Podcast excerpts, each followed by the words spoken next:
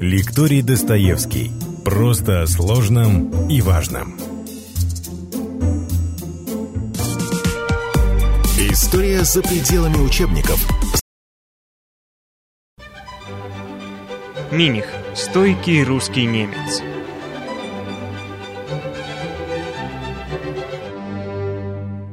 Дорогие друзья, дорогие любители русской истории, мы продолжаем наш цикл рассказов о событиях и героях русской истории XVIII века.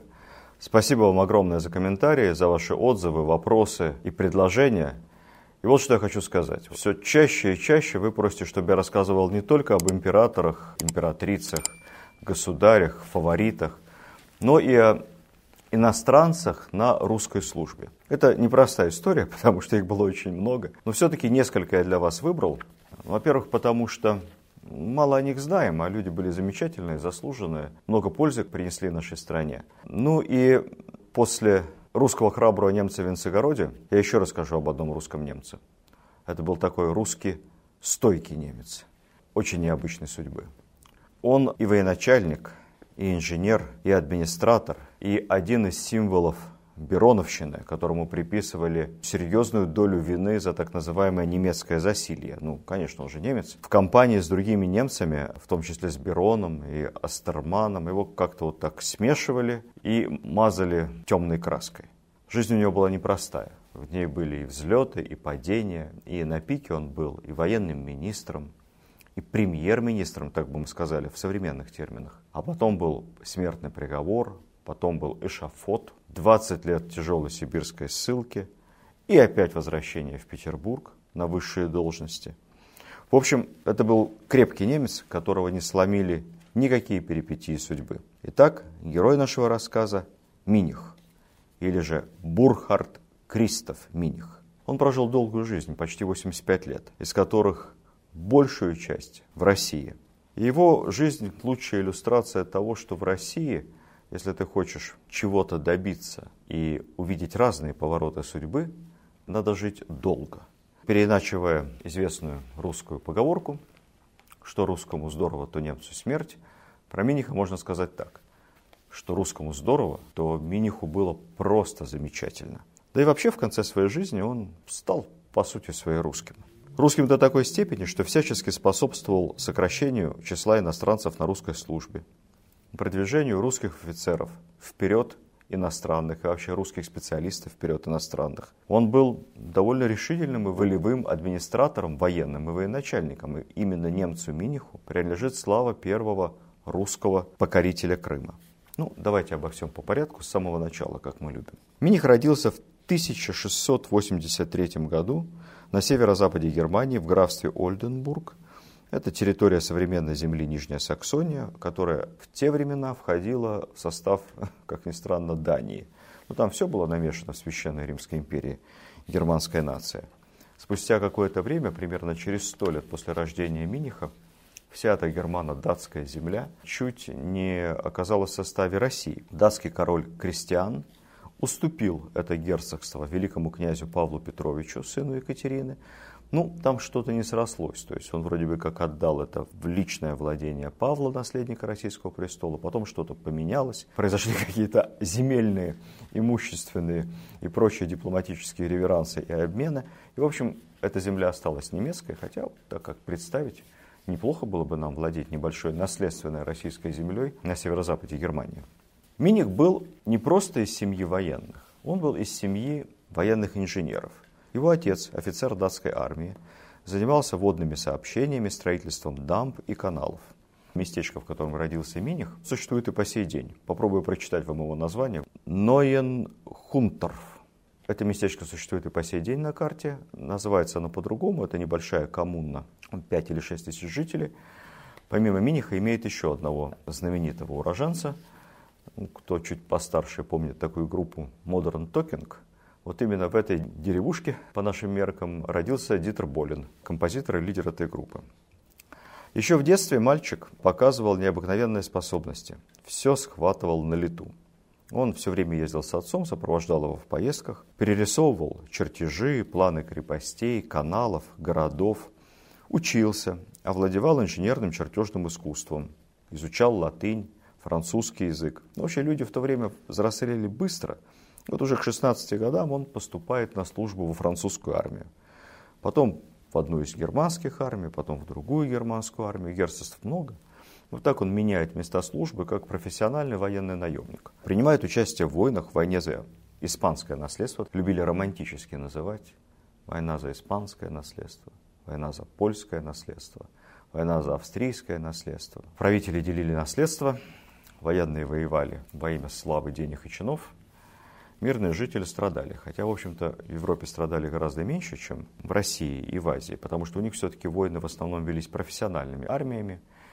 На серебряных блюдах победителям магистрат приносил ключи от города, лавки не закрывались, магазины продолжали работать. В общем, за определенными исключениями европейские войны всегда были делом военным и профессиональным, и не таким тотальным, как в Центральной Евразии, в России и на Востоке. Миних в итоге оказался наш профессиональный наемник на службе у короля Польши, где в конце концов дослужился до генерала. Ну, то, что он военный инженер, обманывать вас не должно. Все равно принимал участие в боевых действиях, храбро сражался, в том числе и на дуэлях, как положено дворянину, при этом по-серьезному.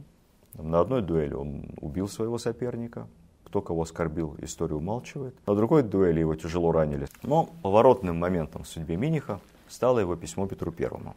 Честно говоря, не припомню по какому поводу, но он написал русскому императору, модному тогда в Европе. Все на него смотрели, на его успехи. Полтава, шведы. Он написал ему какие-то свои соображения по обустройству фортификации. И эта записка дошла до Петра. Петр ее прочитал и пригласил Миниха на русскую службу. Надо сказать, что Миних был человеком востребованным, его параллельно еще приглашали тоже генералом на шведскую службу к противнику. Но Миних, взвесив все за и против, сделал правильный выбор и связал свою жизнь с Россией. И вот в 1721 году, за 4 года до смерти Петра, в должности генерал-инженера он поступает на службу Российской империи. Контракт предусматривал 5 лет. Ну, так получилось что служба затянулась, и Миних служил России почти 50 лет после этого, 40 с лишним, всю свою жизнь до самой кончины. Он встретился с Петром. Миниху на этот момент где-то под 40, Петру под 50. Это уже не тот мальчишка, который лес на рожон под Нарвой. Петр это мудрый, опытный, тертый, немного уставший, но уже не такой горячий, более уравновешенный руководитель. И он очень понравился Миниху. Несмотря на все свое величие, уже Российской империи, Петр оказался просто в общении. Умен, деятелен. Ну и, конечно, что Миниха подкупила, в отличие от европейских, изнеженно изысканных монархов, Петр настоящий инженер, отлично разбирается в инженерном деле, не только в мореплавании, но и в фортификации, в артиллерии, в строительстве крепостей. В общем, Миних нашел в своем новом работодателе, в своем новом государе нашел родственную душу. Ну, так они друг другу понравились. Миха стали называть в России Христофор Антонович. Он строил каналы в Петербурге, он строил шлюзы, он строил дороги, в том числе из Петербурга в Шлиссельбург. Ему был поручен надзор над строительством крупнейшего на тот момент. Вы знаете, как Крымский мост у нас был крупнейшим, самым знаковым, дорогим строительным проектом. Вот при Петре такой крупнейшей стройкой был Ладожский канал. Ладожский канал был очень важен для русской экономики того времени, потому что новый порт, столица Санкт-Петербург, стоял как бы на самом краешке империи.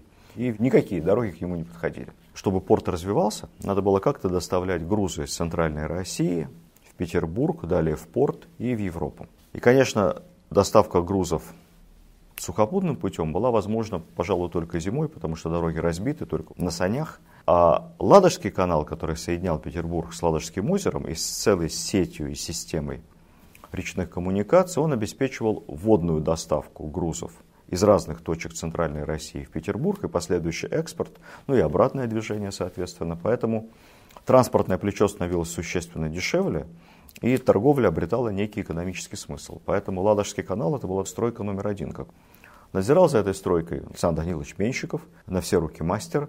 Но в отличие от Миниха, да и от Петра, Менщиков был э, никаким инженером совсем. Больше было по части военного дела и финансового во всех смыслах.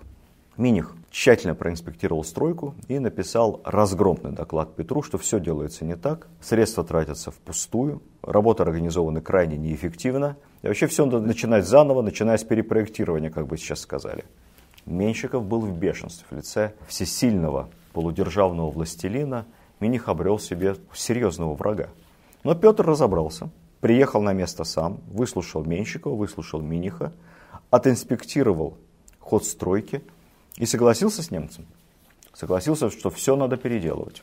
К сожалению, беда только в одном. Вскоре Петр умрет, Меньшиков станет при Екатерине, его супруге. Возвращаю вас к моим самым первым лекциям по Екатерине I. Кто не видел, начните наш лекционный курс с самого начала. Так будет интереснее и понятнее. Меньшиков станет фактически некоронованным императором, и Миниху придется проявить смирение, придется теперь Меньшикову слушать. Продлится это недолго, потому что вскоре после смерти Екатерины Петр II восходит на трон, и фактически этот подросток, бестолковый юноша, переносит столицу в Москву. В Москву уезжает двор, в Москву уезжает иностранные посольства, в Москву переезжает правительство, и Петербург постепенно пустеет. Вот как описывали современники, те улицы Петербурга, которые были уже вымощены камнем, либо покрыты хорошим, качественным деревянным настилом, начали портиться. Везде на улицах росла трава. Полностью прекратилось любое освещение. Ночью даже центральные улицы просто вымирали. Жители массово уезжали. В городе была армия, гарнизон и флот. Гражданская активность стала перемещаться обратно в столицу. По улицам ночью бегали волки. И невооруженным гражданам просто не рекомендовалось ходить по ночам одним не из-за преступности, из-за голодных волков. И вот Миних назначен генерал-губернатором этого пустеющего места. На его попечении, еще раз подчеркну, не только город, но и флот, и войска, в общем, весь комплекс работ. И тут Миних проявил замечательные администраторские таланты. Стал немного Собянин, только без денег, с гораздо меньшими возможностями. Город он сохранил и даже как мог развил и приукрасил. После очередной смены монархов на престол вступает Анна Иоанновна. Миних дальновидно поддерживает ее в конфликте э, с временщиками, с теми, кто хотел ограничить Анну кондициями, и назначается президентом военной коллегии как президент военной коллегии, министр обороны по нынешним временам, Миник занялся военной реформой. Что он сделал? Как всякий немец, нормальный, опытный, еще не старый, он упорядочил все состояние войска. Миних кипел энергией. Он разрабатывает новые порядки, новые уставы, новые положения для гвардии, для полевых, для гарнизонных полков. Кстати, при нем появилось два новых гвардейских полка, известных на протяжении всей последующей истории России. Это Измайловский и Конногвардейский. Он создал мощное новое военное подразделение «Кирасир», тяжелую кавалерию, целых 12 полков тяжелой конницы, создал почти с нуля. Приходите в музей военной формы, опять же, я вас приглашаю всех на Большую Никитскую. И если сильно попросите хранителей музея, то они могут дать вам подержать в руках настоящие кирасирские палаши. Не ту вот эту фитюльку, прутик, не настоящие, которые используются на киносъемках, на которых мушкетеры и прочие гвардейцы кардинала бьются на дуэлях по 20 минут не уставая, а настоящее оружие, боевое, Кирасирский палаш 18-19 века. Это вот такой кусок смертельного металла, существенного веса, которым вообще нельзя размахивать по уставу, которым надо атаковать в конном бою. Кинетическая энергия, страшная энергия кинетическая тяжелого коня кирасирского, плюс кирасир в кирасе полной либо частичной. Это все должно пробить каре. И кирасир держит палаш вот так вот, на вывернутой кистью острием в метр двадцать, метр двадцать пять, метр тридцать вперед, как тяжелое копье. Страшное оружие. Вы подержите это пять секунд в руке и поймете, что такое война 18 века. Так вот, кирасирские полки созданы Минихом. При нем же, кстати, создаются впервые и гусарские полки. Гусарскую Саблю вам тоже могут дать подержать, только если очень-очень сильно попросите. Гусарские полки комплектовались преимущественно выходцами с Балкан, в том числе из Сербии, ну, самые первые. Венгры тогда, мадьяры на службе в Австрии, сербы, их соседи, и лучшие гусары, лучшие легкие кавалеристы. Очень важно было, как выглядели, во что одевались новые воинские части. Расписывался регламент вплоть до причесок, кому можно усы, кому нельзя, какие – какие волосы, какой длины, ну и, естественно, и головные уборы, и одежда, и вооружение, и все эти ментики, и все остальное. Вот у гусаров на самом стартовом этапе были не такие усы, как у гусаров времен 812 года, не подкрученные вверх, а наоборот предписано было иметь длинные висячие, а также длинные волосы на голове из природных волос, без всяких париков. Гусарам разрешалось парики носить, иметь две косицы, заплетенные, по одной с каждой стороны. В косицы эти, чтобы они не болтались и не мешали, вплетались ружейные пули для весу. Такие были гусары времен Миниха, настоящие индейцы, чингачгуки. Обмундирование для первых гусарских полков покупалось в Венгрии. В те годы империи постоянно не хватает денег, и задержка выплат жалования в войсках – это обычное дело. Не на месяц, не на два. Не так, как шахтерам в 90-е. Задержка могла быть год, иногда полтора. Миних – строгий человек, с этим разобрался. И надо сказать, что начиная с Миниха никогда таких долгих задержек выплаты жалования в русской армии более не наблюдается. Он добился, чтобы годами копившиеся задолженности были ликвидированы, ввел новую систему жалований, новые тарифные сетки, как бы сейчас сказали. Помимо окладов, нижние чины стали получать впервые при Минихе дополнительные выплаты для пошивов обмундирования, амуниции, пожилое, кавалеристы на содержание своих лошадей, ну и так далее. Свободная по покрою униформа, принятая в армии Петра I, была заменена более строгой, соответствующей европейскому стилю того времени. Ну, отчасти она повторяла прусский фасон, солдатские кафтаны, штаны стали при Минихе уже и строже. Отменены были распространенные при Петре прически. При Петре не было ни пудры, ни буклей, ни париков в армии. Парики тогда вообще по тогдашней моде были такими длинными, ужасными. Вообще кошмарными совершенно, которые одевали вельможи в каких-то официальных мероприятиях. Ну, представить такие в армии себе абсолютно невозможно, поэтому в армии можно было просто иметь длинную прическу, либо даже короткую прическу, как хочешь. Миних тоже все унифицировал. Согласно его распоряжениям появились косы, и надо было пудриться на немецкий манер. Но косы собственные, чтобы волосы не болтались. Тоже все было в порядке.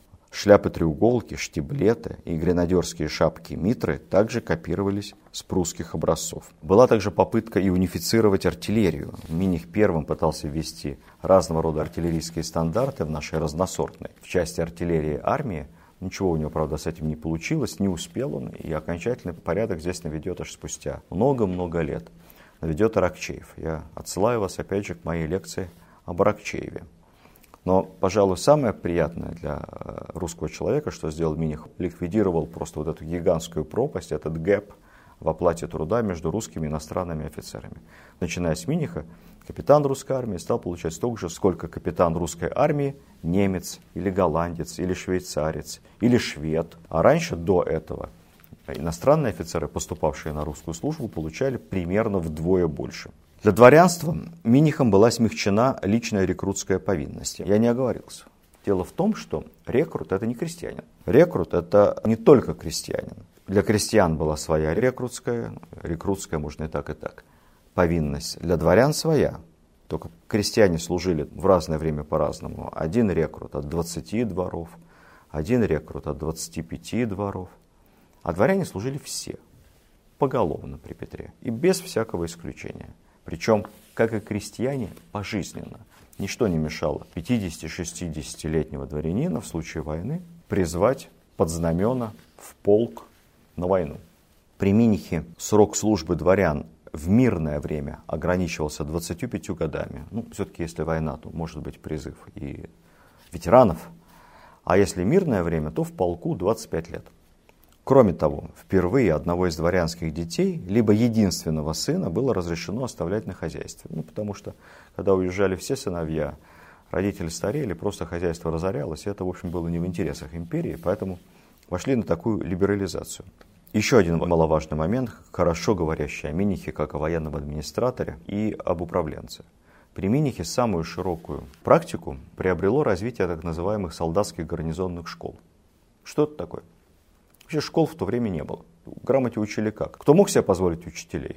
Тот брал учителей. Школ как низового звена обучения в империи фактически не существовало. Миник создает это низовое звено как солдатские гарнизонные школы. Туда попадают дети солдат, которые родились в то время, когда солдат проходит пожизненную рекрутскую воинскую службу. Все дети, которые рождались у солдата в то время, как он проходит воинскую службу, считались тоже будущими солдатами. Автоматически попадали в это сословие. Но солдаты ведь нужны армии грамотные. Поэтому, начиная с 7 лет, солдатские дети, кстати, и унтер-офицерские дети тоже, поступают в солдатскую школу при гарнизоне, где их учат читать, писать, каким-то самым простым математическим приемом. Далее толковые дети отбираются, их уже начинают учить геометрии, математике, основам фортификации, основам артиллерийского дела. То есть это будущий сержантский, а в перспективе и офицерский состав. Таким образом создается грамотный слой в армии людей, которые могут строить и офицерскую карьеру в том числе. В гарнизонной школе солдатскому сыну платится жалование, он зарабатывает деньги. Это примерно полтора рубля в год.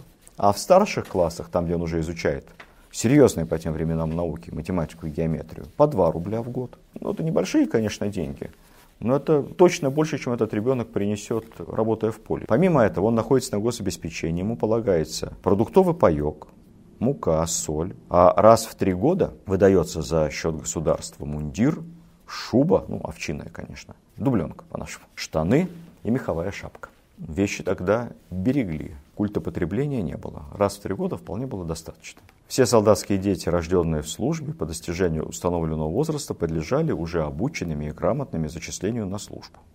Кроме того, Миних стал создателем системы высшего военного образования. Именно его трудами в России при Анне Иоанновне появляется первое высшее учебное заведение. Оно не совсем высшее, потому что принимают детей чуть ли не начиная с 6 лет, и учатся они там до 20 с лишним. И нет твердого соотнесения по возрасту. В одном классе могут учиться 10-летка и 14-летка вместе. Главное, что он умеет и что знает. Но тем не менее создается по европейским меркам того времени, я не говорю даже про российские, сверхэлитное учебное заведение, шляхетский кадетский корпус, ну шляхетский, то есть дворянский, тогда просто само название дворян было шляхта от Польши. Миних становится его первым директором, Миних его патрон и остается его руководителем вплоть до воцарения Елизаветы Петровны до 1741 года. В этом кадетском корпусе учат по-настоящему. Несколько иностранных языков, предметы на иностранных языках, углубленная математика вообще комплекс математических наук, что должен знать артиллерист. Потом появится Шлихетский морской кадетский корпус, где уже учат морскому делу.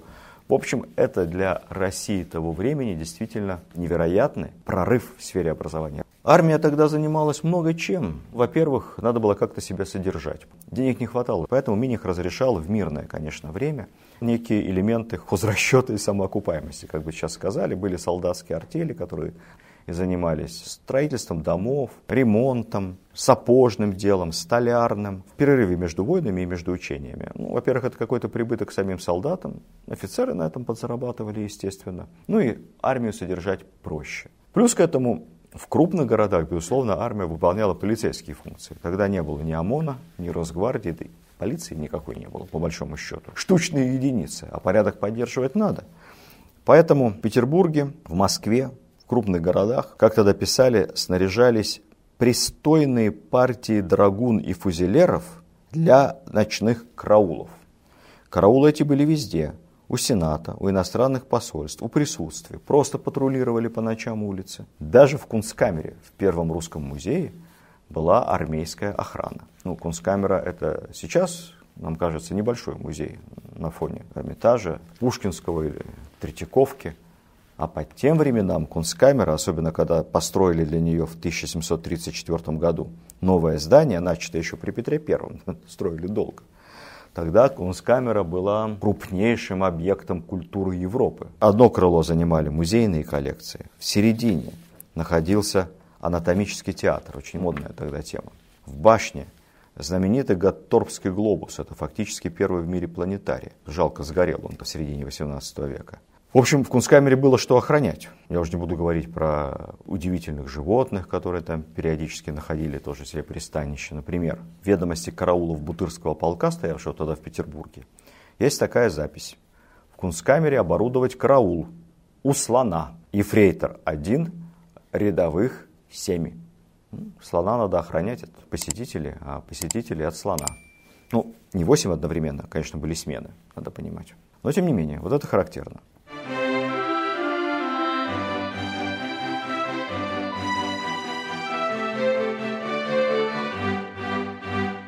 Те годы, как я говорил, многие войны при всей своей жестокости и бессмысленности, оторванности от интересов глубинного народа, носили романтические названия. Вот и в России была такая война. Не надо думать, что во времена Анны Иоанновны ничего не происходило. Много чего происходило во внешней политике. В частности, была война за польское наследство 1733-35 года. Что это за война? В 732 году Через семь лет после смерти Петра I скончался его ненадежный приятель и трусливый собутыльник Август II, король польский, Курфюст Саксонский, ненадежный союзник Петра в Северную войну против шведов. Польский трон становится вакантным. В Польше своя политическая система, как мы знаем, там король выборный. Выбирает его шляхта, дворянство. И вот есть два кандидата, номинируются. Один от партии профранцузской, а Франции все время было дело до Польши, не знаю зачем, почему. Где Франция, где Польша, для меня это всегда великая загадка. А вторая партия пророссийская, соседская. От французской партии некто Станислав Лещинский. Мало того, что он за французов, страшнейший русофоб. То есть вся его риторика, это, как бы сейчас сказали, москаляку на киляку. От русской партии другой кандидат. Петербург пытается как-то повлиять на выборы методами, далекими от методов русских хакеров. Шутка, это все неправда про них. Не думайте, это, это я пошутил. Это все неправда. Даже смешно. Повлиять по-хорошему Петербургу не получается. И в конце концов, когда Лещинский побеждает всеми на выборах, правительство России результатов не признает и начинает сосредотачивать войска на русско-литовской границе.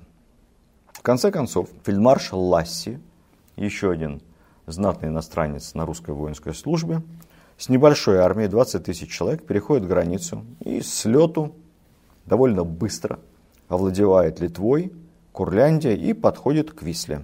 Там чуда на Висле не происходит никакого. Лещинский бежит из Варшавы в Данцих, где ожидает помощи от Людовика XV французского.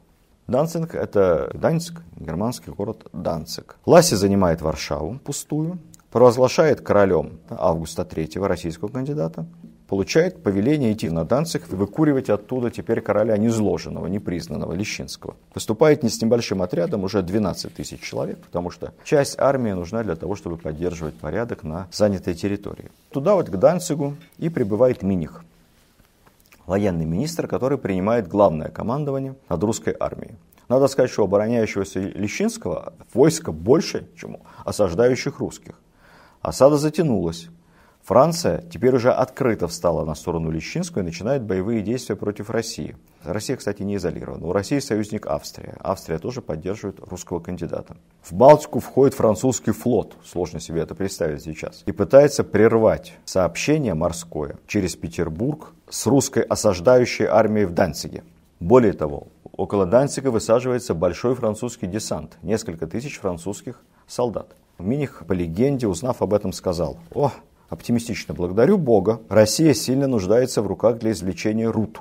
Намекнул, куда пойдут французские солдаты в случае их пленения.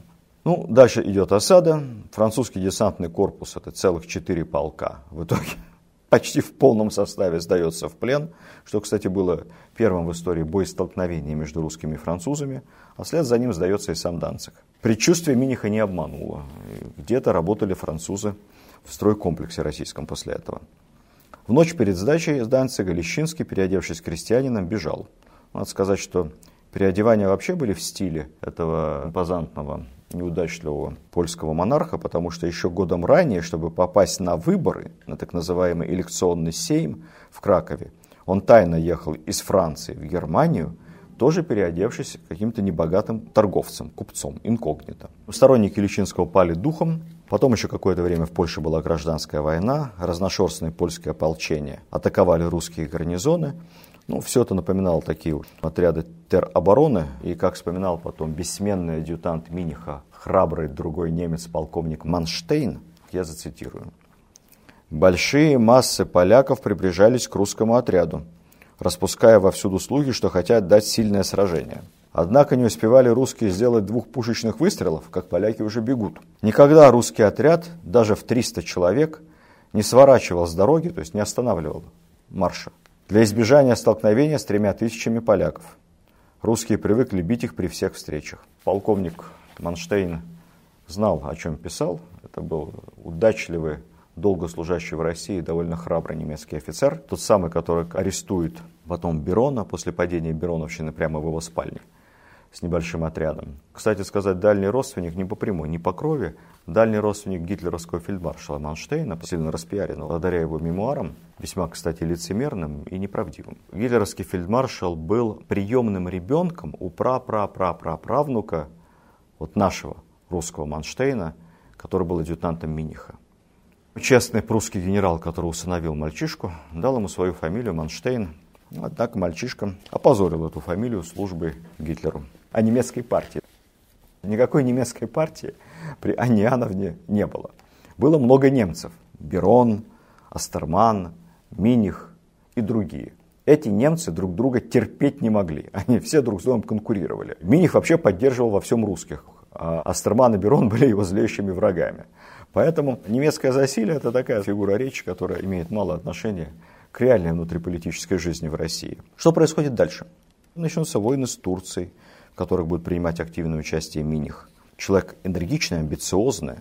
Так вот, амбициозный Миних разработал гигантский план покорения Османской империи, покорения Турции.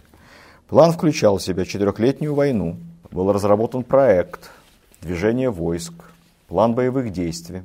Планировалось занять все Северное Причерноморье, нынешнюю Новороссию, Крым, Молдавию, Валахию, часть современной Румынии. Все это было рассчитано по времени, как положено – и затем в 1739 году войти в Константинополь. В общем, план был такой, покруче Потемкинского. К сожалению, ему сбыться не удалось. Точнее говоря, сбылся он частично. Сначала, после начала боевых действий, армия Азов вернула, который Петр после прусского похода отдал туркам. Мы его отбили. Затем произошло историческое событие. Русские войска во главе с Минихом впервые вступили в Крым. Надо сказать, что к этому времени мы продолжали платить Крымскому ханству время от времени отступные, как-то пытаясь таким образом уберегать от бесконечных набегов на русские земли. Ситуация эта была сломана окончательно именно при Минихе. Миних не просто вступил в Крым, фактически заставил капитулировать крымскую армию. Она разбежалась. Крымская конница убежала в степи, кто-то там попрятался в невысоких, тем не менее довольно тяжелых для боевых действий крымских горах. Западнее Крыма успешно развивались боевые действия. Армия Миниха взяла тогда Очаков. Мы много раз брали Очаков, как вы знаете, не в первый, не в последний раз. Однако все-таки турки были сильны, дальнейшего успешного продвижения в сторону Стамбула, Константинополя не случилось. И постепенно наша армия откатилась, в том числе и оставила Крым, потому что просто боялись, что наш корпус в Крыму будет изолирован, окружен, турки отрежут через перекоп Крымский перешеек, и нашим будет из Крыма просто некуда деться. Спустя пару лет упрямый Миних опять возобновил наступление. Столкнулся как главнокомандующий с командующим турецкой армией Вели Пашой. Армия турок достигала 70-90 тысяч. Армия была сильная, она включала до 20 тысяч янычар. У Миниха была армия намного меньше. Как происходило это сражение? Миних оказался мастером маневрирования. В течение долгих часов или даже нескольких дней русская армия строилась, перестраивалась, выдвигалась вправо, влево, куда-то перетаскивалась артиллерия. В общем, своим маневрированием Миних окончательно турок запутал. И они в итоге рассыпались на несколько частей. Далее, увидев у турок слабый фланг, Миних основную часть своего войска построил в огромное каре, ощетинившееся вместе с пушками – в центр каре поместил часть э, кавалерии, пешим шагом упорно двигался, ощетинившись на турок. Увидев надвигающееся это огромное каре, турки нас атаковали. Миних остановился. По правилам того времени русская армия была, как мы помним с вами, не очень сильна тогда в наступлении. Наступление это потом уже конек Румянцева, Суворова. Это требовало совсем другой выучки войск, совсем другого уровня подготовки офицеров, других командиров требовало. Русская армия остановилась тут же, отгородилась рогатками – и стала отстреливаться. Турки вокруг нашего каре попрыгали, побегали, взять его не смогли пробить. Стали опять отступать. Русские снимают рогатки, снова двигаются на турок. Турки контратакуют, русские ставят рогатки, начинают отстреливаться. В общем, это движение продолжалось успешно вплоть до турецкого лагеря. В конце концов, турки не просто отступили, а бросили часть лагеря, бросили обозы. И, в общем, под тем временам это была большая победа русского оружия. Но я вам рассказываю об этом столь подробно не потому, чтобы показать великие полководческие таланты Миниха, а показать, как эта тактика в определенных моментах работала эффективно. Так вот, если верить официальным реляциям, то в ходе этого боя в течение всего дня, движение каре, вперед, стоп, отстреливаемся, еще чуть-чуть вперед, стоп, отстреливаемся и так далее, русские потеряли 13 человек убитыми, включая одного офицера, и 54 ранеными, включая 6 офицеров.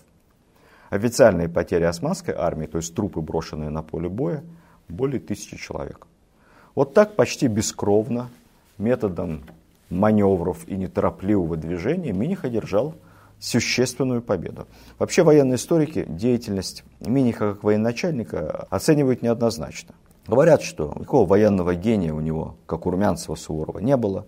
Человек он был грубый, честолюбивый. Но факт остается фактом.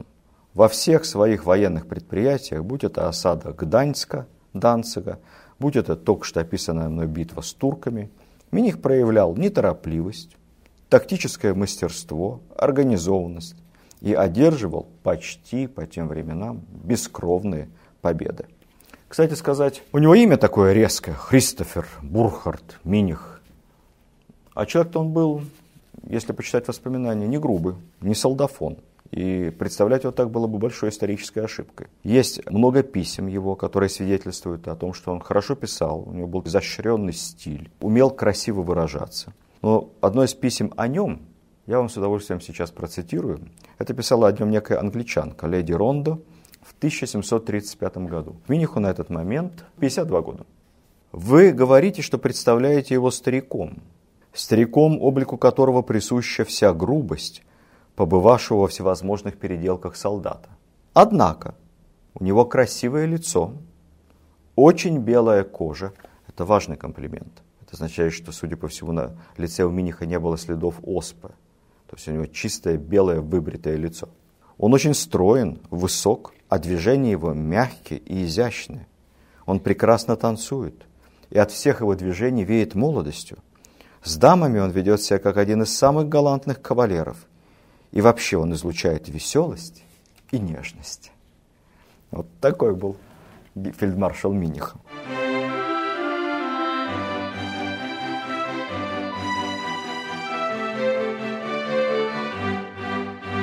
Несколько слов о личной жизни, коль мы стали цитировать английских леди. Мы ничего не знаем о любовницах Миниха, но мы знаем, что он был дважды женат – Оба раза счастливы. Сначала он женился на немке Кристине Лукреции фон Витцлебен. Она всюду следовала за ним, она сопровождала его во всех походах, была с ним неотлучна. Родила ему 13 детей, к сожалению, не все из них дожили до совершеннолетия, но те, кто дожили, тоже завели свои семьи, и потомки Миниха известны потом на протяжении столетий в России. Они все обрусели, они все стали русскими, и вплоть до 17 года честно служили русской короне. Первая жена умерла у него, и уже на старости лет, как бы сейчас сказали, во взрослом возрасте, Миник женится еще один раз, тоже на немке. Она примет православие и станет Варварой Ивановной фон Мальцен. И вот эта вторая жена его, детей у них уже не будет, разделит с Минихом все тяжести второй половины его жизни. Много об этом. После смещения Берона в 1740 году Миних оказался в зените славы и в зените влияния. Правительница Анна Леопольдовна опять же, отсылаю вас к моей лекции о Бероновщине и Анне Леопольдовне, чтобы я вам все это не пересказывал по второму разу. Она даже предлагает ему чин генералиссимуса русской армии. Однако Миних дипломатично уступил этот чин супруге Анны Леопольдовны и отцу малолетнего императора Ивана Антону Ульриху Брауншвейскому. Так Антон Ульрих Брауншвейский, никогда не бывавший ни в одном боевом столкновении, не служивший в армии, станет самым нелепым генералиссимусом в истории России. Взамен Миних получит пост первого министра, как это звучало, первый министр по военным, гражданским и дипломатическим делам. Ну, то есть, по сути, премьер-министр, глава правительства. Однако дворцовые интриги все-таки не конек Миниха, в итоге его переиграют оппоненты Астерман и компания. Миних уйдет в отставку, а в конце концов, после прихода к власти воцарения Елизаветы Петровны, его оговорят, он будет предан суду и приговорен к смертной казни по целой серии обвинений в государственной измене, пособничестве Берону, ну, как он мог ему не пособничать, если Берон был регентом, в мздоимстве и краснократстве, Но если быть более точным, то его приговорили не просто к смертной казни, а к четвертованию. Заодно лишению титула, звания, наград и полной конфискации имущества. Кстати, вместе с Минихом был осужден и сваливший его конкурент Эстерман. Рассказывали, один Миних сохранил мужество и бодрость. Это поразительная история. Он ехал на казнь, потом шел последнюю дорогу к эшафоту. По дороге он все время болтал о чем-то с его офицерами охраны. Он вспоминал войну, рассказывал всякие военные байки и истории. Он был тщательно выбрит. На плечах смертника красовался фельдмаршальский красный плащ. Вспомним, как вообще обычно ведут себя на эшафоте приговоренные к смерти. Это же страшно. Вспомните казнь, приговор Петрошевцев вместе с э, Достоевским, после которого некоторые из приговоренных лишились рассудка прямо на эшафоте. Затем, прямо на эшафоте, он узнает, что смертная казнь отменена и заменена ссылкой – Миник встретил эту новость без малейших эмоций на лице, пожал плечами и также бодрым шагом спустился с эшафота, как на него и взошел. Вместе со второй супругой его посадят в сани и повезут в Сибирь, дальний-дальний городишко Пилым. По иронии судьбы случится так, что по дороге он встретит экипаж Берона, который в этот момент с семейством возвращался из ссылки с Сибири. И вот бывшие сановники и ставшие врагами, как мы знаем с вами, Миних, по распоряжению Анны Леопольдовны, арестует Берона и отправит его в ссылку. Вот они встретились, посмотрели друг другу в глаза, но даже не кивнув друг другу, молча разъехались. В ссылке Миних не изменил себе. Он оставался терпеливым, жизнерадостным, активным, занимался физическим трудом, увлекся огородничеством и животноводством. Учил местных детей, а когда умер местный пастор, даже вел церковную службу какое-то время – Стал письма Елизавете, сочиняя разные инженерные проекты, предложения строить новые каналы. Писал, кстати, и фавориту императрицы Разумовскому. Письма эти получали, читали, изучали, но, правда, в основном они оставались без ответа. Однако, как я сказал вам в самом начале, если ты хочешь посмотреть, чем все закончится, в России надо жить долго. Миних жил долго. Миних пережил Елизавету Петровну. Прошло 20 лет. И сразу после вошествия на престол Петра III в Пилым прибыл курьер с сенатским указом, объявляющим Миниху свободу. В этот момент глубокий старик Миних совершал утреннюю молитву. Его супруга, спокойно выслушав курьера, даже не стала прерывать своего мужа. Миних закончил молитву, взял у курьера бумагу, прочитал, пожал плечами. Ему возвращали свободу и все прежние права состояния, титулы и звания. После 20 лет сибирской ссылки Миних вернулся в Петербург. Ему было 80. Но фельдмаршал был полон энергии. Петр III назначает его членом императорского совета, генерал-губернатором Сибири. Ну, видимо, имелось в виду богатый опыт, который приобрел Миних там находясь. А также главным директором Ладожского канала, детище Миниха. Ну, правда, Сибирью Миних сразу сказал, что будет управлять, не выезжая из Петербурга. Второй раз он туда не поедет, даже не рассчитывайте. Ну, по тем временам, кстати, это было вполне возможно, так часто делали. Надо сказать, что Миних в свои 80 не во всем соглашался с новым императором, горячо с ним спорил. Он, во-первых, не одобрял план Петра III начать войну с Данией из-за своей малой родины. Затем, что тоже поразительно, он не одобрял проектов Петра III опять переодеть русское войско на прусский образец. И вообще никак не разделял прусские симпатии Петра III к его кумиру Фридриху. Отдадим должное Петру III, он позволял с собой спорить. Однако, к сожалению, произошел новый переворот. Петр III был свергнут. И опять же, что характерно, 80-летний Миних был одним из немногих, кто до последнего сохранял верность императору и пытался активно побудить его действовать. Ведь положение Петра III после гвардейского переворота в Петербурге отнюдь не было безнадежным. Миних предложил ему сначала укрыться в Кронштадте. Однако Петр медлил, тянул, не решался. В конце концов, это стало невозможным. Там уже получили все информацию о том, что Екатерина захватила власть. Туда уже прибыли верные от Екатерины офицеры. И Кронштадт отказался пускать Петра III. Миних не растерялся. Миних предложил немедленно плыть в Ревель, потом в Померанию к русским войскам. Армия была верна императору, он законный император. И начинать боевые действия против Екатерины. Но Петр III растерялся, ни на какие решительные действия не собрался и в итоге отрекся от престола, поклялся больше никогда не стремиться к власти, не просить никого о помощи. Ну, в общем, ему это тоже не особо помогло. Мы знаем, чем это все закончилось. Екатерина вызвала Миниха к себе. «Ну что?» – сказала она. Вы что, всерьез хотели против меня сражаться? Миних не отвел взгляда.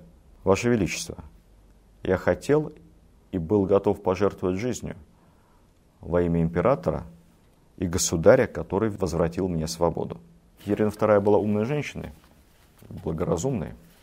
Она не стала преследовать честных сторонников свергнутого мужа. К патриарху с белыми волосами, как тогда писали, к самому старшему фельдмаршалу в Европе она отнеслась подчеркнуто уважительно. Он был оставлен в должности директора каналов, а кроме того ему поручили, как инженеру военному, завершить строительство Балтийского порта. Все последние месяцы своей жизни Миних активно трудился, руководил строительством, ремонтом, веренных ему гидротехнических сооружений.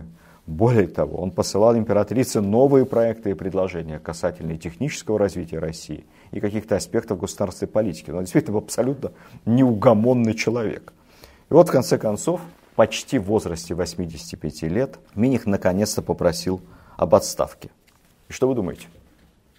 Государь не отказалась давать ему отставку. Она написала, второго Миниха у меня нет. Увы, дни фельдмаршала были уже сочтены. Он был крепким человеком. Вообще говорят, никогда не болел. Не думаю, что это возможно. Он дожил в те годы, после 20 лет ссылки, до 85 лет.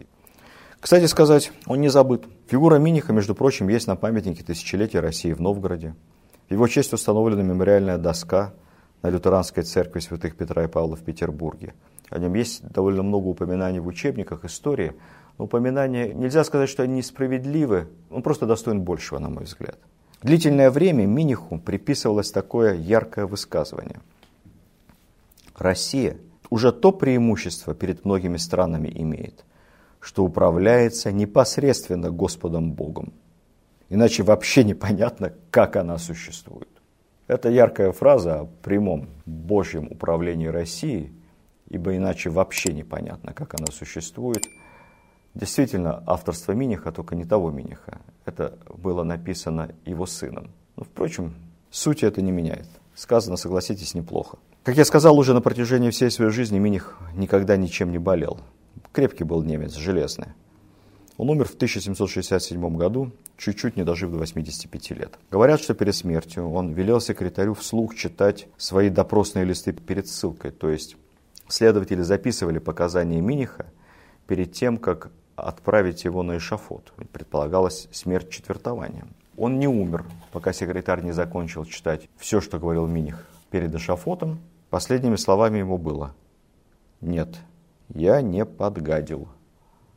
Ну, подумайте сами, что имел в виду этот крепкий старик. Никому он не подгадил. Так что чего не отнять у Миниха, так это, если выражаясь высокопарно, верности своей новой родине. А если говорить попроще, наверное, верности самому себе. Верности в любых жизненных ситуациях. Стойкости, честности. Крепкий был человек. Настоящий немец. Настоящий русский немец. До следующих встреч. Видеоверсию данного подкаста смотрите на сайте достоверно.ру.